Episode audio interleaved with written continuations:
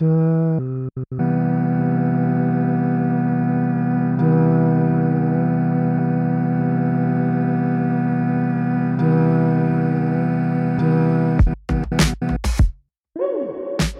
to the Renoise Podcast. My name is Rev. My name is Rev. I make music as summer starved. I'm a record producer, songwriter, joyful noise chaser, and the host of this weird and wacky, woolly podcast called Renoise.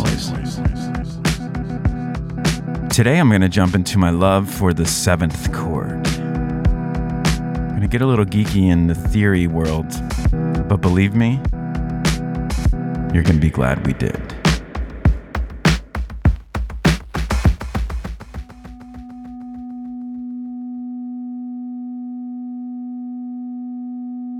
Here is the tone.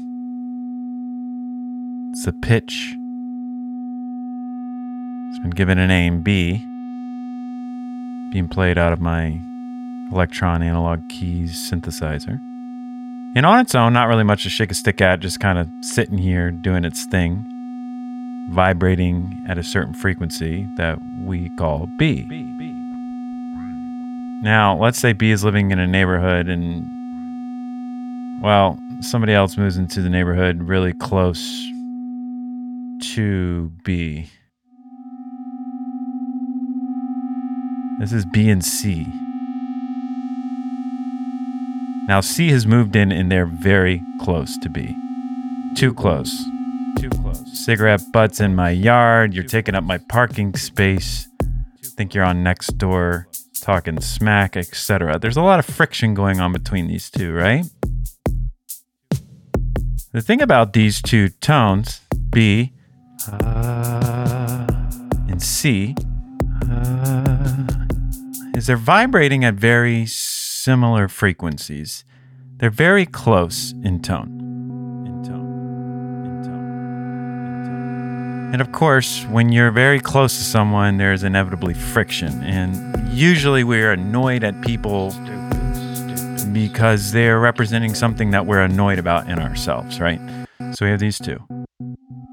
Don't really play well together at the moment. But let's say C moves across the street and down a few blocks. So we're going to move C down an octave.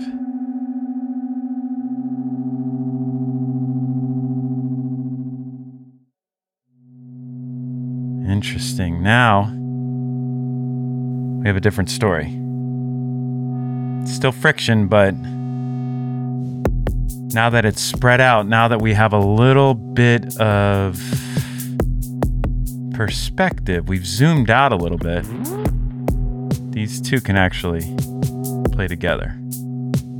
Let's add a few more neighbors into Yo, the mix. Hey, what's up? Hey, guys.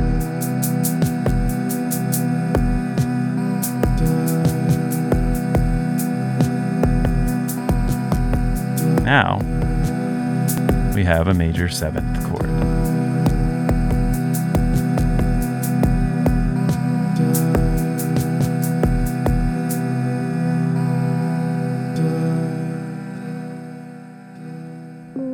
So I know what you're thinking, possibly, if you don't really know much about music. Uh, where does the number seven come from? Well, let me jump on the keyboard and I'll show you a little bit of theory. Not much.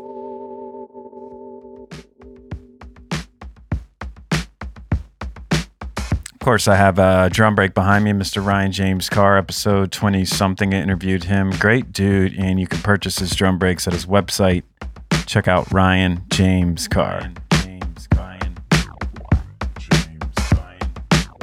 So here we have this major scale. I'm going to play it for you on my keyboard.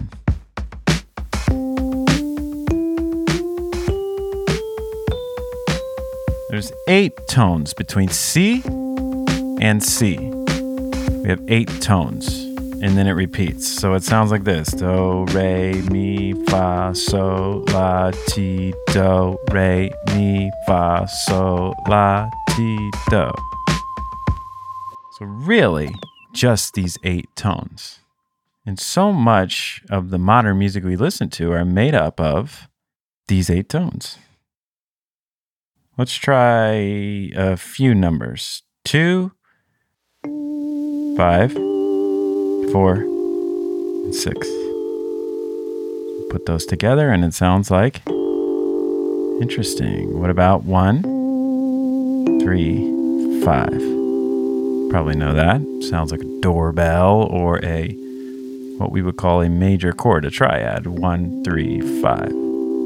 So, boom. That's we got that. Now, what happens when we add the seven to the one, three, and five?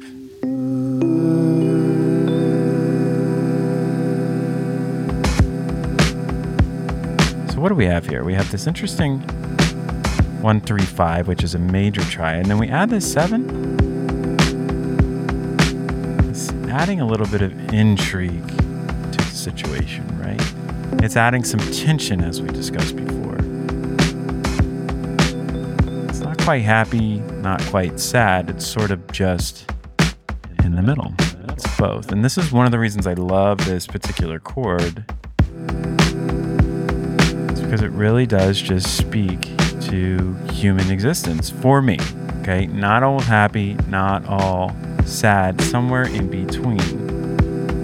And that's where I usually find myself, somewhere in the middle. Can you relate? I think that's why we love music, is that in a very real way, it's capturing multiple feelings at once. It sort of reaches down and explains things that are otherwise unexplainable. Touches that core part of you that nothing else really can.